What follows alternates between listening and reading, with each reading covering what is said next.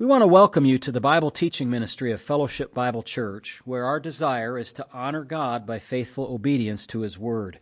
If you want to understand the Bible better, please continue to listen as Pastor Matt Postiff explains and applies the biblical text one verse at a time.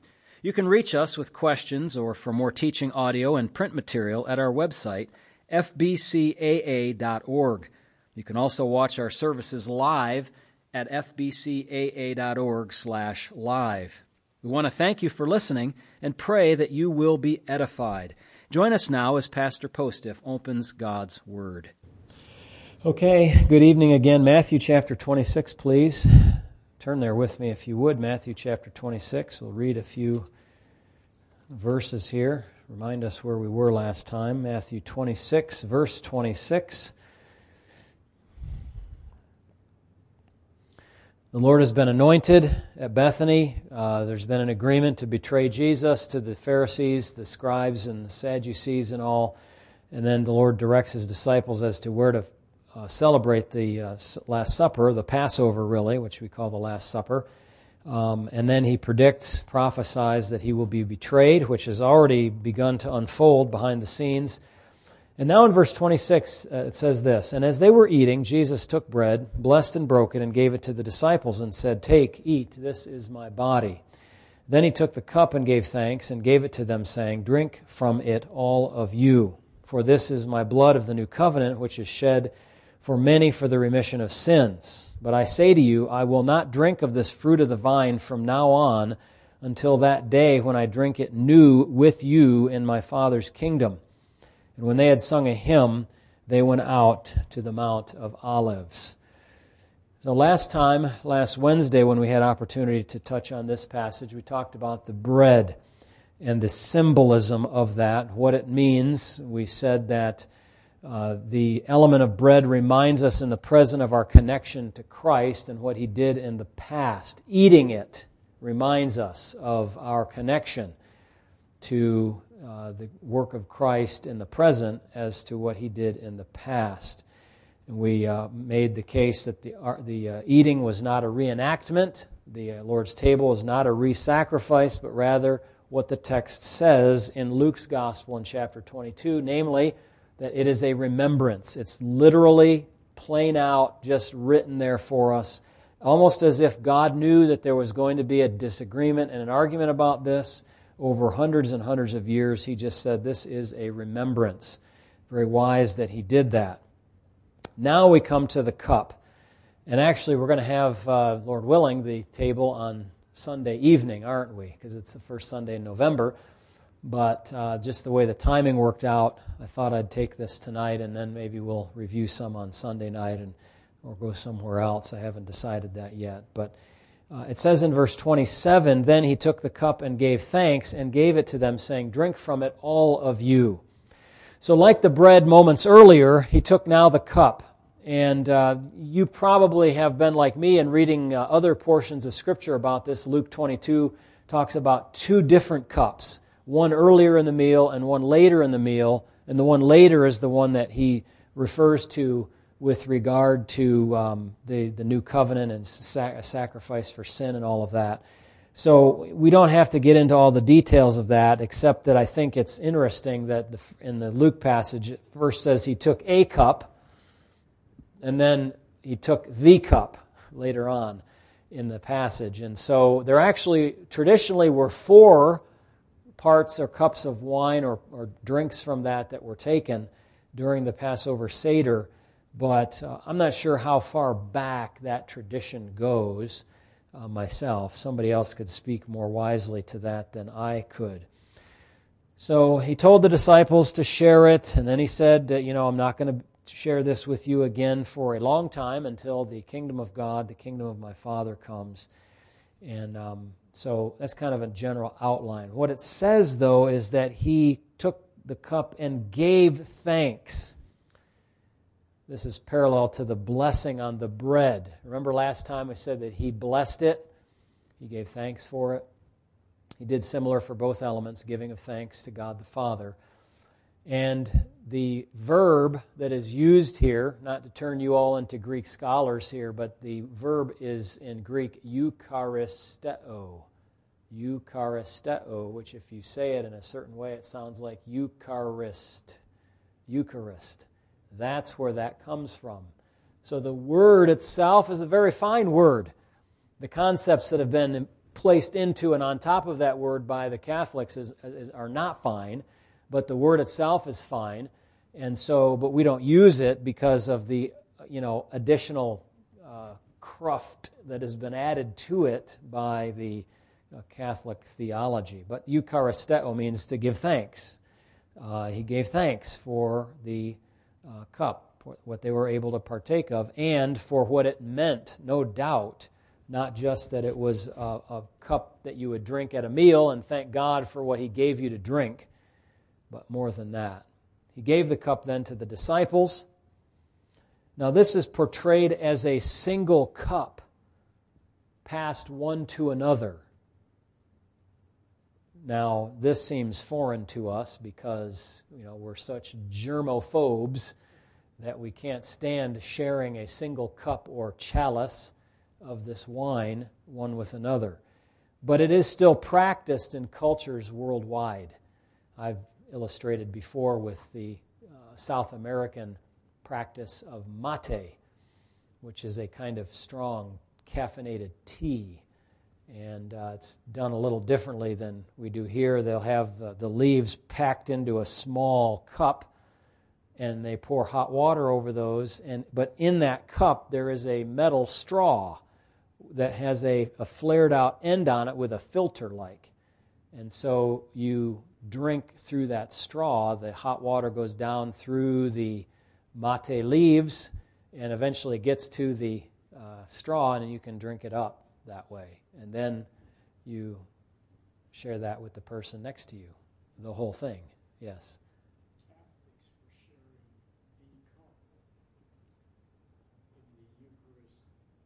Ceremony, yes. Yes. Yes, I think the wiping it was uh, for hygiene, right? Yeah, right. No, well, I don't know about all that, but in any case, um, a single cup. Now, the, the, the thing that you, I want to, you to grasp from this is this fact.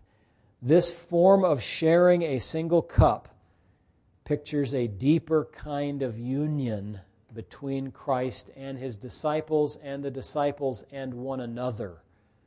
Okay? We could think that the cup is in a Western way, in a Western mindset, has been individualized so that each one of us is dealing directly and only with Jesus. It's just me and my Lord. But you have to recognize that that cup tied them all together in, and bound them together in communion with one another. I'm not advocating necessarily going back to that form, but we need to have, if we don't go back to that form, we need to have that in our minds.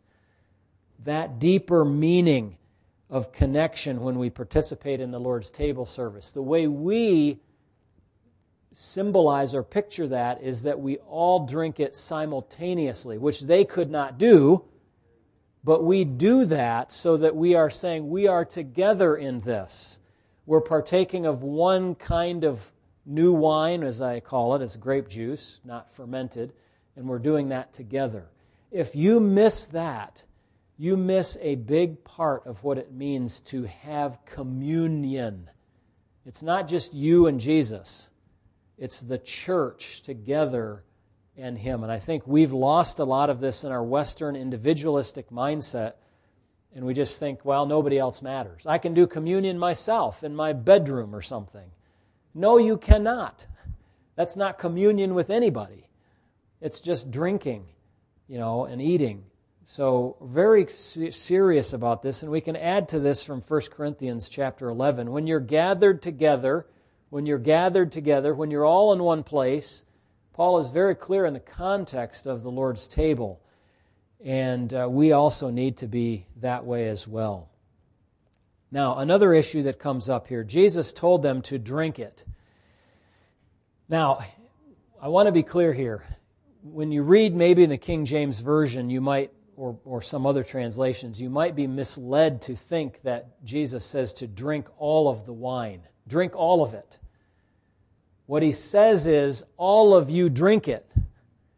Drink from it, all of you, is what he means. And that's what it says in the New King James in verse 27. Drink from it, all of you. The all is clearly referring to the people.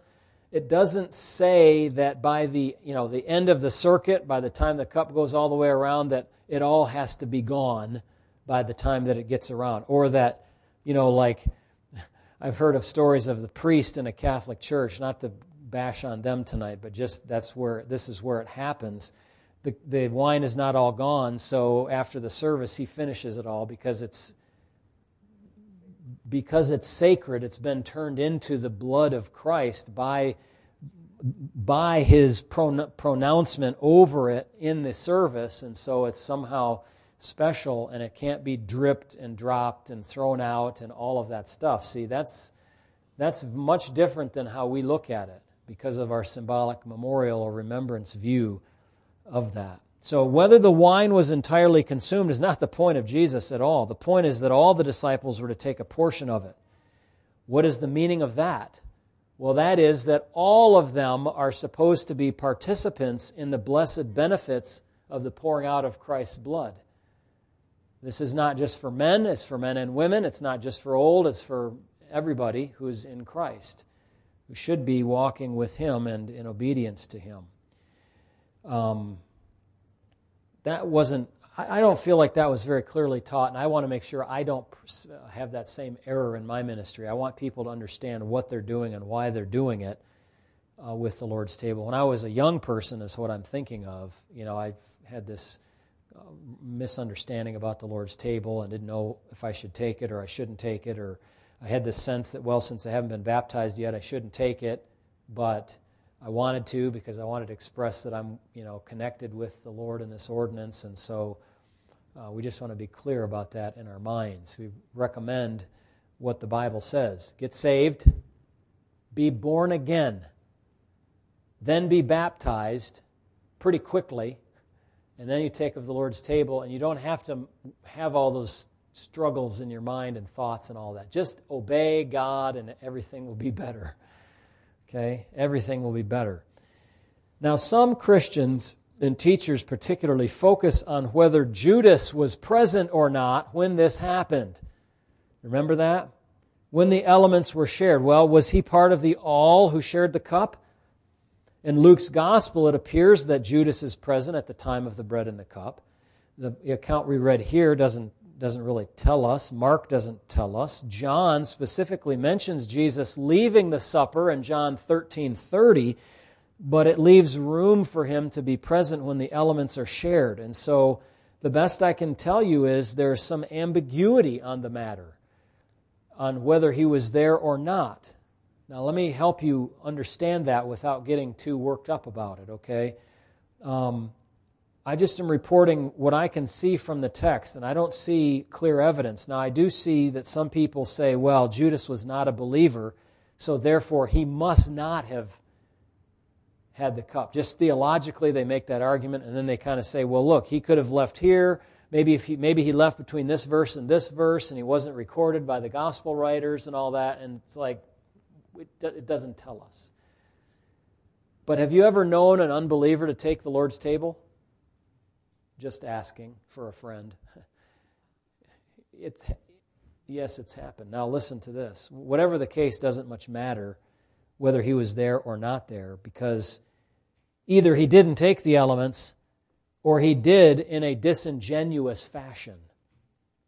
Taking the elements of the communion is not a saving act, so we don't have to worry about that. People that are unsaved do a ritual like the Lord's table every day every week, every month of every year since the Lord has been, was on the earth. And some believers eat and drink in an unworthy manner, don't they? And participate that way to condemnation to themselves. 1 Corinthians 11 29 says, In Corinth, some even died because of their ill participation at the Lord's Supper. If Judas did participate, we don't know if he did, but if he did, his participation would be in the most unworthy manner you could imagine, and he would deserve to die afterward, and he did. So maybe he did take the elements of the Lord's table in an unworthy manner, and then he died, just like 1 Corinthians 11 talks about. Or maybe he didn't take the elements of the table, and he died anyway because he was the son of perdition and all of that. We, we don't have to resolve that tension, but we just have to know you can't just whimsically take the, the bread and the cup and just like, you know, it's, it's got some special measure of grace, or it doesn't matter how you're treating your fellow believers in the church. I mean, some in Corinth were taking ahead of others, some were hungry, some were you know, thirsty. They, they weren't allowing them into their cliques, and the rich people in the church had their little space, and the poor people had their other space. And and how does that picture when the cup goes around and is shared by everybody? You're all equal. You're all in Christ equally. You're all members of, of one another. You're all brothers and sisters. You're not rich and poor and black and white and all this sort of stuff, male and female in the church, with all these heavy distinctions going on. Even the other disciples were about to flee from the Lord, and Peter would deny him all within a few short hours. Perfection is impossible. Thank the Lord you don't have to be perfect to remember the Lord's work at the Lord's table. Huh, nobody is. But we do what we can to guard the table so that those acting as you know as unbelievers or that are unbelievers are not participating in it because it's not something to take lightly. All right, so like eating the bread, drinking the wine was a physical act that portrayed a spiritual reality. Drinking, that's simple enough. But what was the reality that was portrayed? Well, the drinking, uh, the thing drank, drank, if you will, drunk, consumed, was a symbol of the blood of the Lord. Blood refers to the life given in sacrifice for sinners. And that sacrifice was the basis of the new covenant and the remission of sins. We'll see that in more detail in a moment. Drinking portrays the life giving connection that we have with Jesus Christ. It's done in remembrance of the Lord. I think of that life giving connection because we're humans, we're limited, we don't have an internal nuclear reactor that can just keep going forever and ever. We need nourishment from the outside. And if you don't have a drink, after a little while, things get to be pretty desperate, right? I mean, after a couple days, you would expire if you had zero water. I don't know, maybe three days or something. Not very long. But can you imagine that simple act of going to the faucet to get a drink? That's sustaining your life. This is like, like nourishment for your spiritual life. This ongoing connection is picturing that, that ongoing connection with the Lord. Remembering Him is your life. Um, putting all this together, the cup reminds us in the present of our connection to Christ and what He did in the past. Just like the bread, I said that same phrase. It reminds us in the present of our connection to Christ and what He did in the past. It's a remembrance, not a reenactment, not a new dose of saving grace. And this is also forward looking to another time in the future when there will be a special communion service, again, when the Lord returns. I think perhaps in connection with the marriage supper of the Lamb not in this present age, but in uh, the communion in that far future. We're proclaiming the Lord's death until he comes back, and when he comes back, then he'll be able to uh, participate. Next time awaits the coming of the kingdom at verse 29. Not, not until that day when I drink it new with you in my Father's kingdom.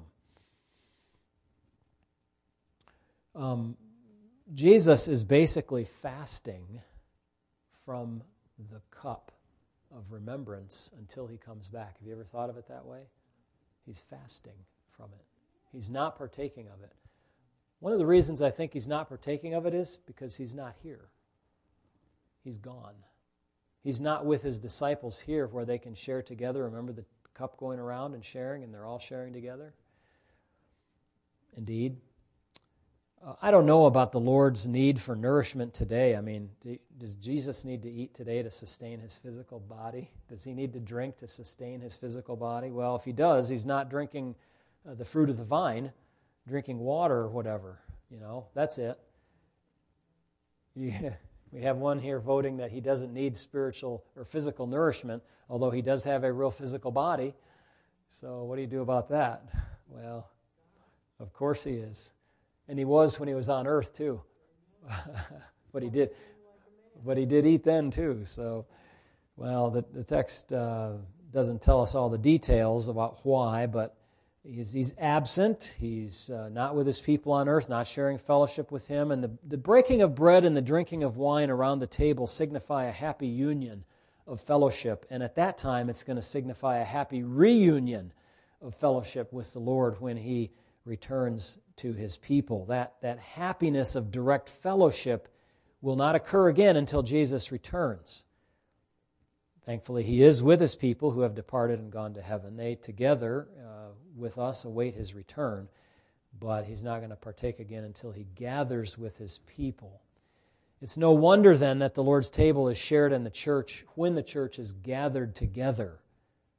No other location, no isolation, no live stream, no conference call can replicate the kind of togetherness that is required to portray properly the fellowship that those in Christ share together.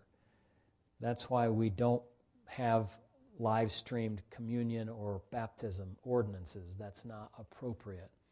That's not in accordance with the scriptures, uh, besides the other, you know, issues of privacy and, and that sort of thing. So when the Lord comes back, the kingdom of, of, heaven is established, then he will participate again. And the mindset of the Lord here, can you imagine? This basically, he's, when he says, I'm not going to do this again until, this means this is the last time I'm going to have this Passover, Last Supper, communion celebration with my people until that time after my death, after my resurrection, after my session at the right hand of the Father, after my return. This is an, a mindset of anticipation.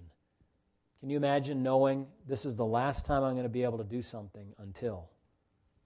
You know, I'm getting a surgery and I'm going to be out for six months.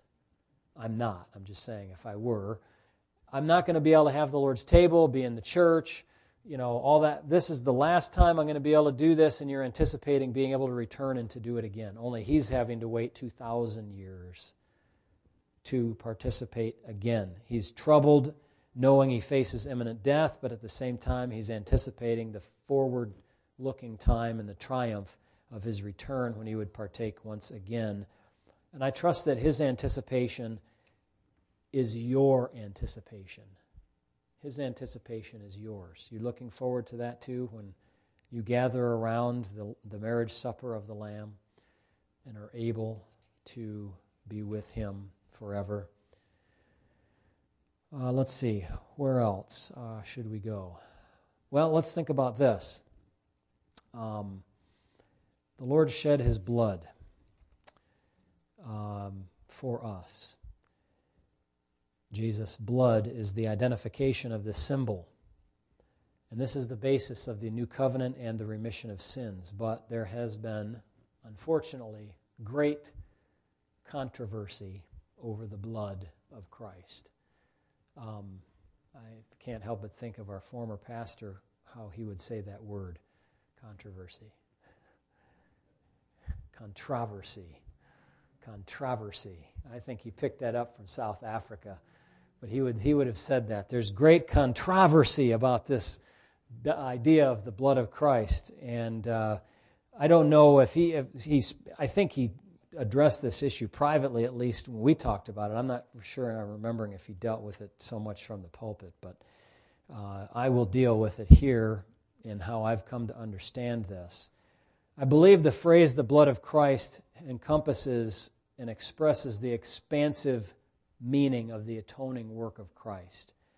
It's not limited to the fluid that was coursing through his arteries and veins in his body. The competing view says that the blood is the literal blood of God, based on a wrong reading of Acts 20 28. Uh, you know, he redeemed the church with his own blood, and it's taking the word his and it's saying the antecedent of that is God, so it's God's blood So it's different than human blood. It's special blood. It's precious blood. Of course, we can say it's precious because it is, but it's not unhuman because he's fully human. Fully human. Uh, God does not have blood. Jesus had it because he had a human body, human nature. Some even believe that this blood, when it was when it dripped from the Lord, was collected from the foot of the cross or wherever he lost it along the way of his flogging, and that blood was transported to heaven, and thus sprinkling each and every believer who newly comes to faith in Christ. First Peter says, sprinkled, you're sprinkled by the blood of Christ. What does that mean? Well, it doesn't mean that literal blood is dripped on you like, like Moses took the, the hyssop, dipped it in the blood, and then put it on the people and the book and the tabernacle and all whatever he you know did in his uh, purification ritual. It doesn't refer to that at all. To be sprinkled by the blood of Christ means that that blood and its benefits is applied to you. You are under the blood, you are covered by the blood, you are not red, you're cleansed, you're washed, you're, you're transformed, uh, you're made clean, you are forgiven, you are, your sins are remitted, you're put into Christ, and the benefits, all the benefits of the cross work of Christ apply to you. So, as if to protect us from the sacramental view, the Bible explains that Christ's work was finished when? it is finished. What verse of the Bible? Just as he expired, he said, It is finished. John 19:30, tetelestai, it's done. Now, was all of this blood run out of his body at that point? Yes or no? You know the answer.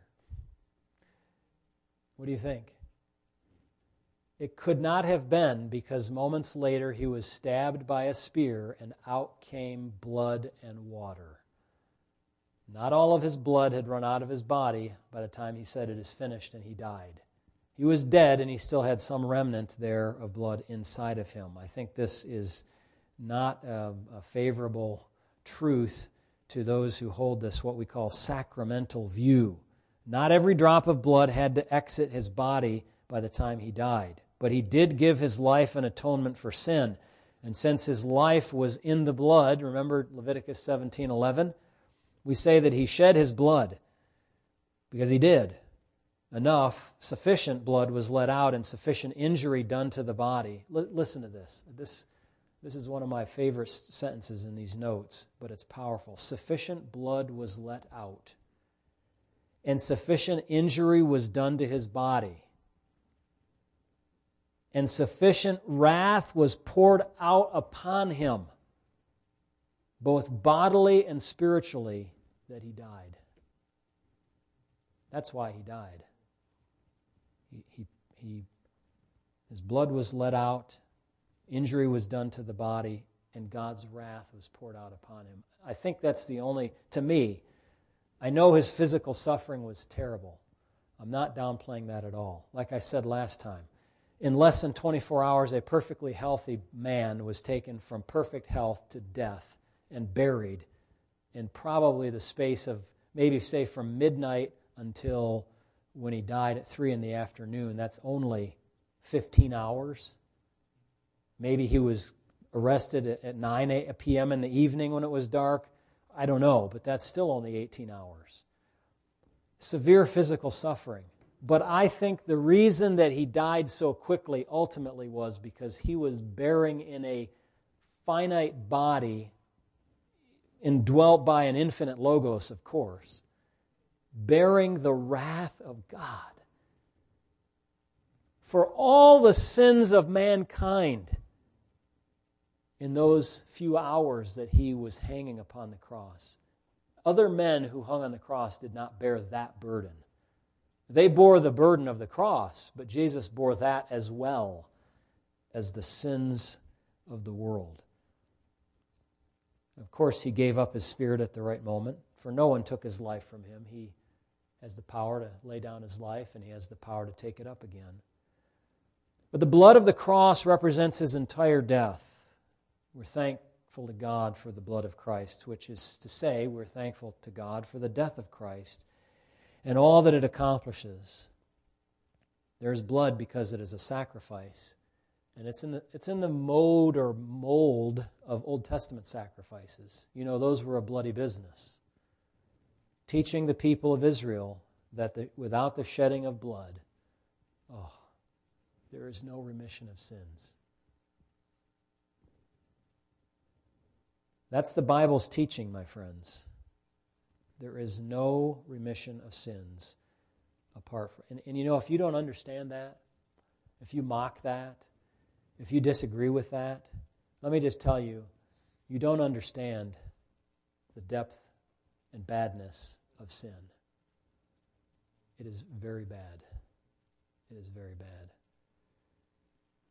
An entire dissertation could be written on the subject of the blood of Christ, certainly an entire sermon. We've just given it a very few short minutes here.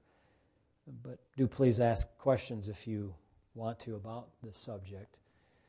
Some people have gotten very worked up about this and said that people who hold this kind of view that the blood of Christ is an expansive term that refers to the literal blood and also metaphorically to the whole work of Christ, that that is a heresy.